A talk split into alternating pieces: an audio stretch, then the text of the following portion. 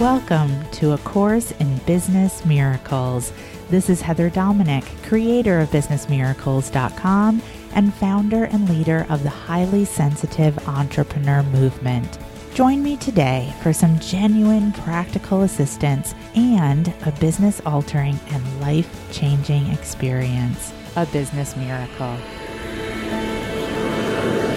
This is A Course in Business Miracles, episode number 18 Worth.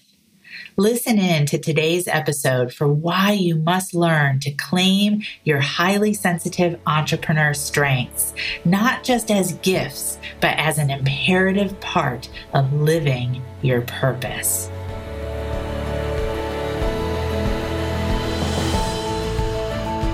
There's a concept in the course called the laws of chaos.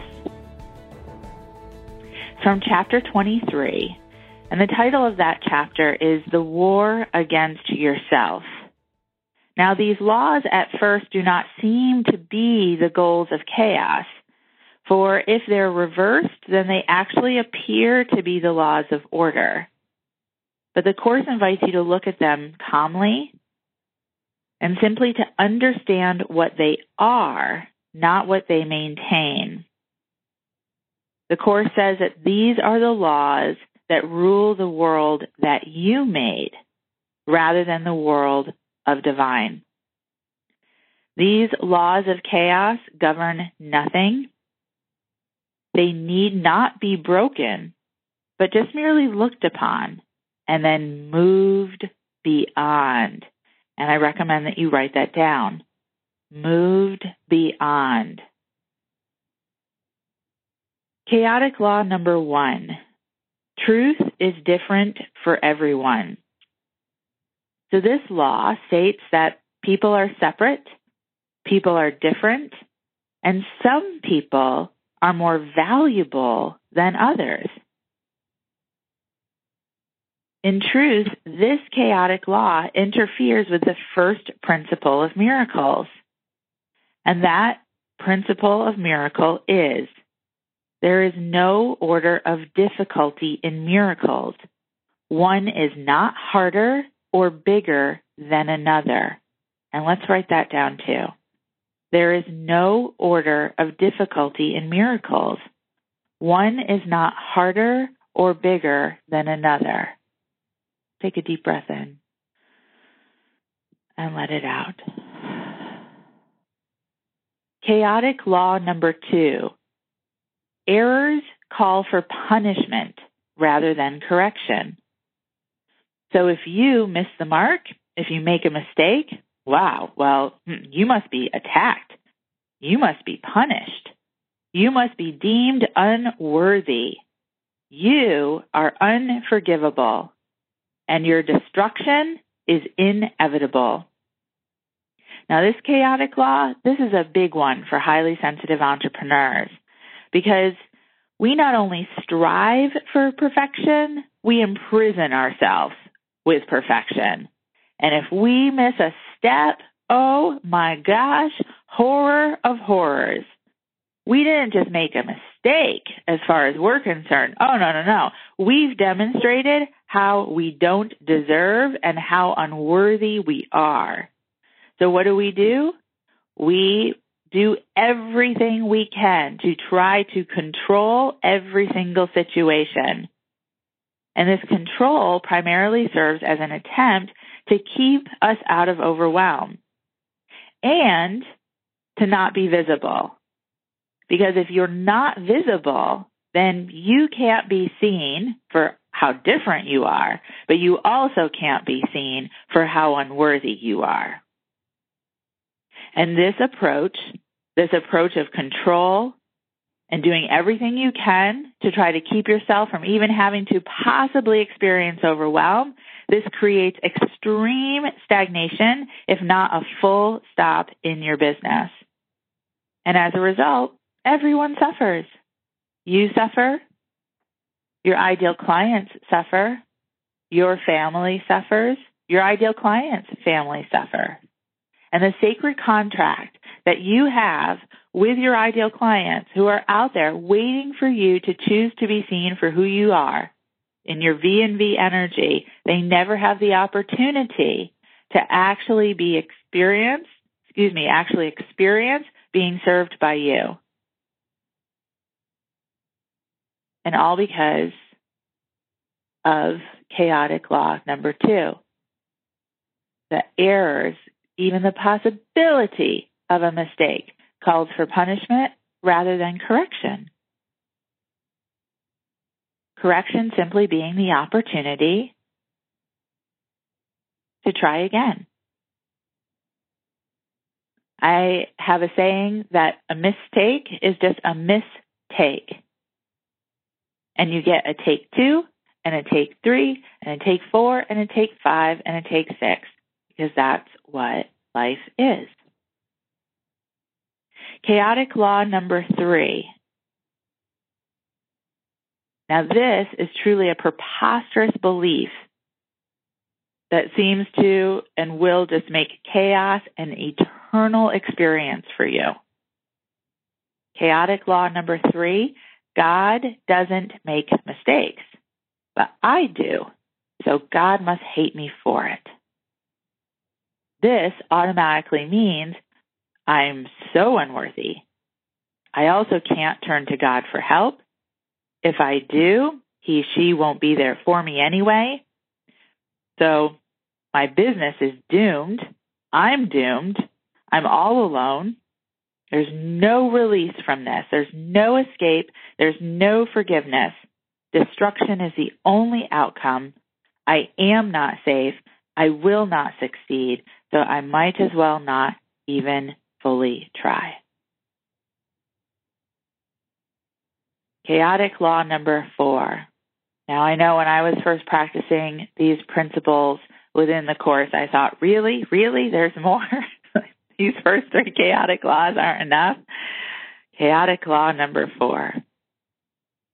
You have what you have taken. For example, another's loss is your gain, and vice versa. Your gain is another's loss. Well, what does that mean? Well, according to this chaotic law, it means that we are not here to work together. You can't really trust anyone to help you. And you are not worthy of help and support. Deep breath in and let it out. As I'm sure you can begin to feel already, these chaotic laws are, according to the Course, mechanics of madness.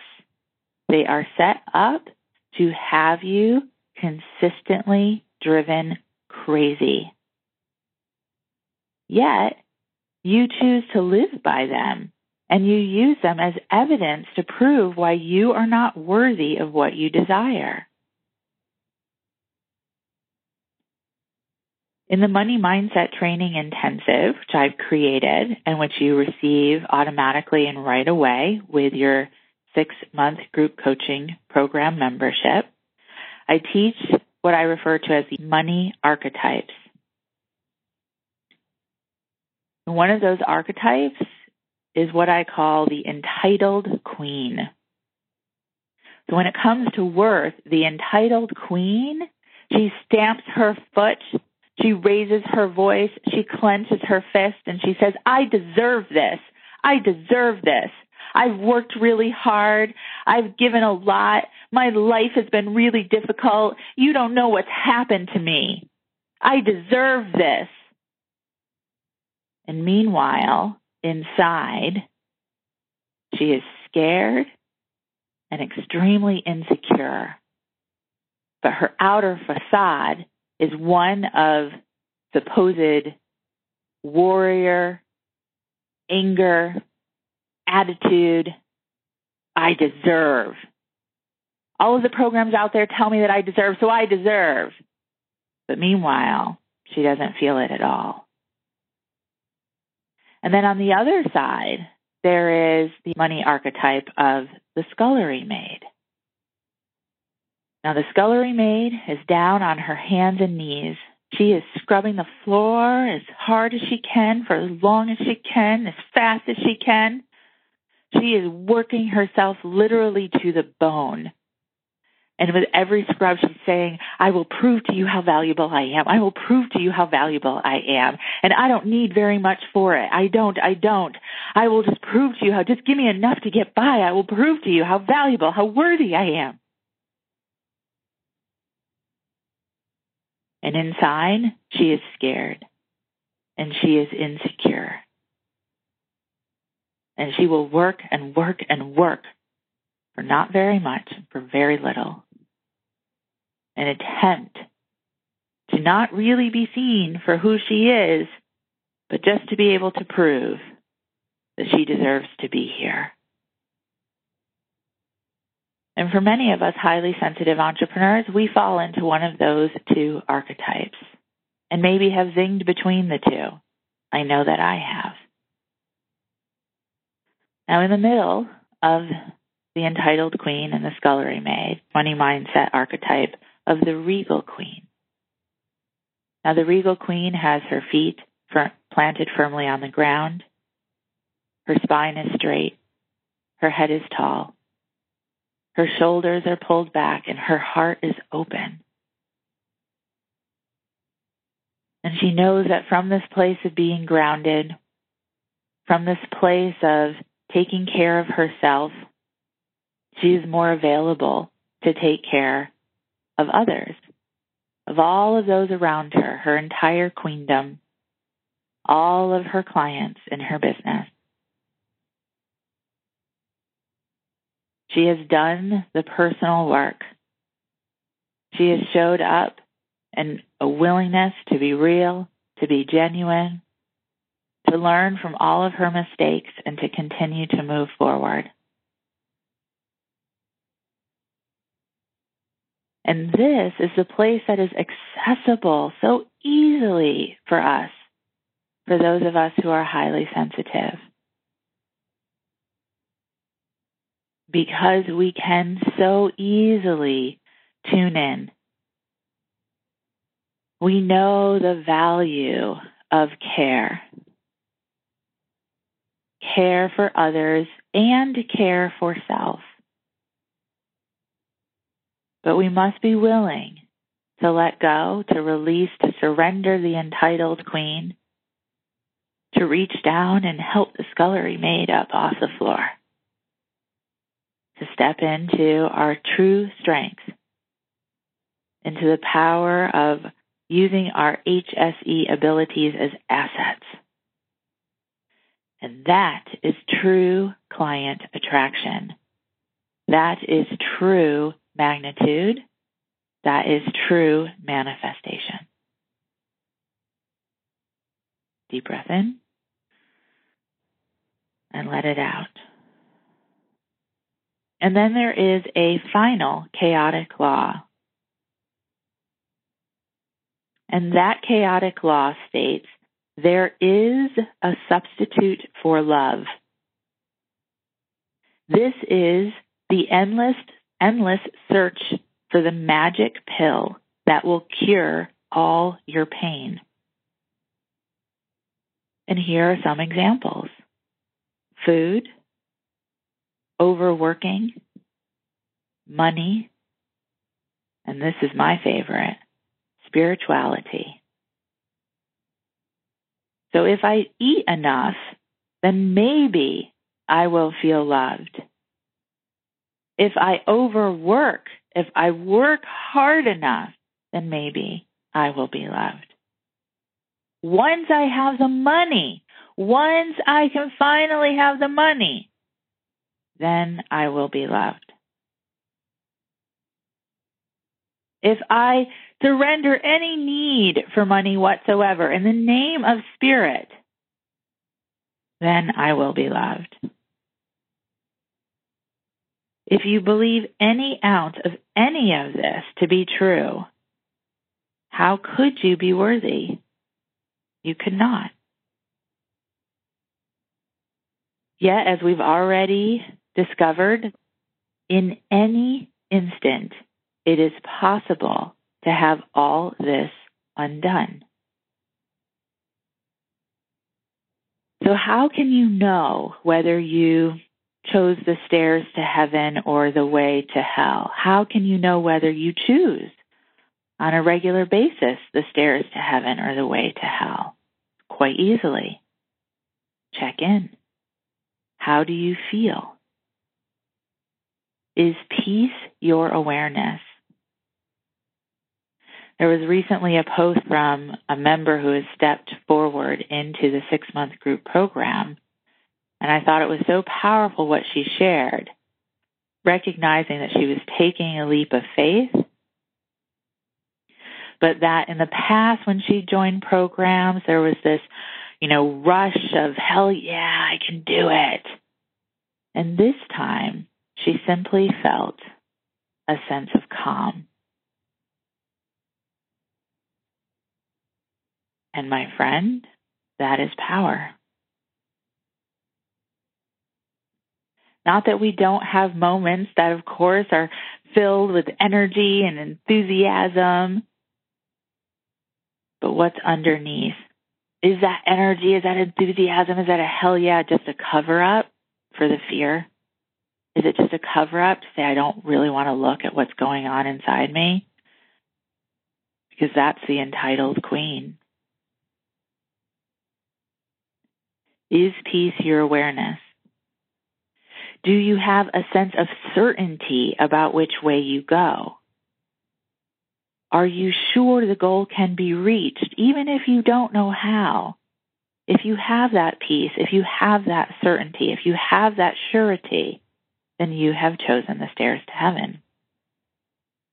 If not, then you walk alone.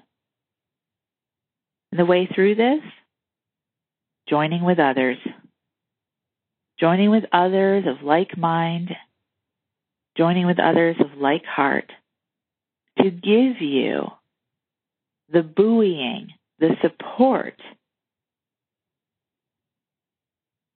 to help keep you on track of certainty of where you're going. And there's something that's really important. Please know that this isn't an accident. The miracles that have been experienced are due to our coming together. And this sense of connection and community must be cherished it must be cultivated and it must be continued. And to think that this can be done by simply re listening to recordings or being friends on Facebook is a bit of a trick of the ego mind. It's a way to think you're doing it differently, but not really having to change. It's a clinging to the old. Every level of change requires a bigger level of investment whether that be time, energy, or resources. It simply is law.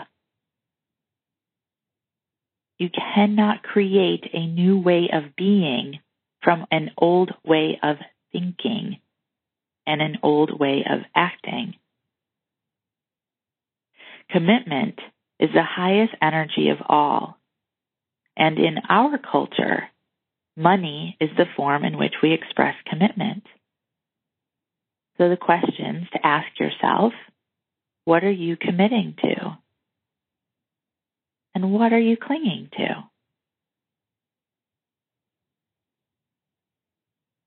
I want to share with you an excerpt from a book called When the Heart Waits by Sue Monk Kidd. And this section is called the diapause. D I A P A U S E. And I recommend that you write this down. The author, Sue Monk Kidd, is writing and saying that one day Sandy, her husband, came home from work with a book on butterflies. He was grinning.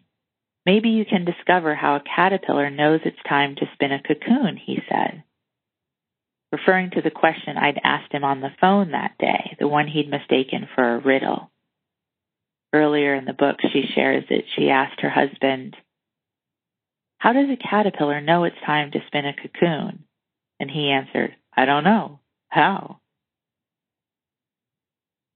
She writes, That night I sat in the den and read about the mysterious process of metamorphosis. The most surprising thing I discovered is that caterpillars don't yield themselves to the cocoon at the same rate. When the moment to spin the chrysalis arrives, some of them actually resist and cling to their larval life. They put off entering the cocoon until the following spring, postponing their transformation a year or more. This state of clinging has a name. It's called the diapause. I looked up from the book with a smile. Well, what do you know? I thought. All God's creatures have trouble letting go. There's a natural diapause in the human journey of transformation, a time when we hold on to the self we know. It seems that at the moment of our greatest possibility, a desperate clinging rises up in us. We make a valiant attempt to save our old life. In the words of Daniel Day Williams, we fear it is all we have, even in its sufferings, are familiar, and we clutch them because their familiarity is comforting.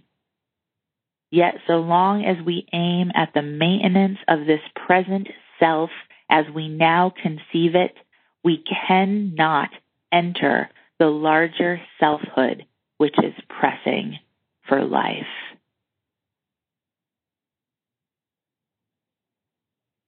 Deep breath in and let it out. What are you committing to? I am still just so amazed and so blessed by what has come through this experience for myself, for my team, for you.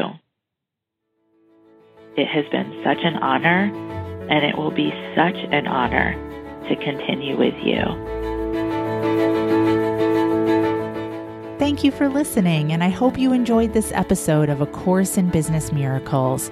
If you're ready to learn how to use your highly sensitive abilities to support you in being purposeful, profitable, and empowered rather than scattered, poor, and undervalued, take my free self quiz to find out if you are indeed a highly sensitive entrepreneur. And if you are, along with your quiz results, you'll receive my free HSE Success Guide, which will teach you how to have your highly sensitive abilities working for you to create the results you desire in your business. Take the quiz and receive your free success guide now at www.hsequiz.com.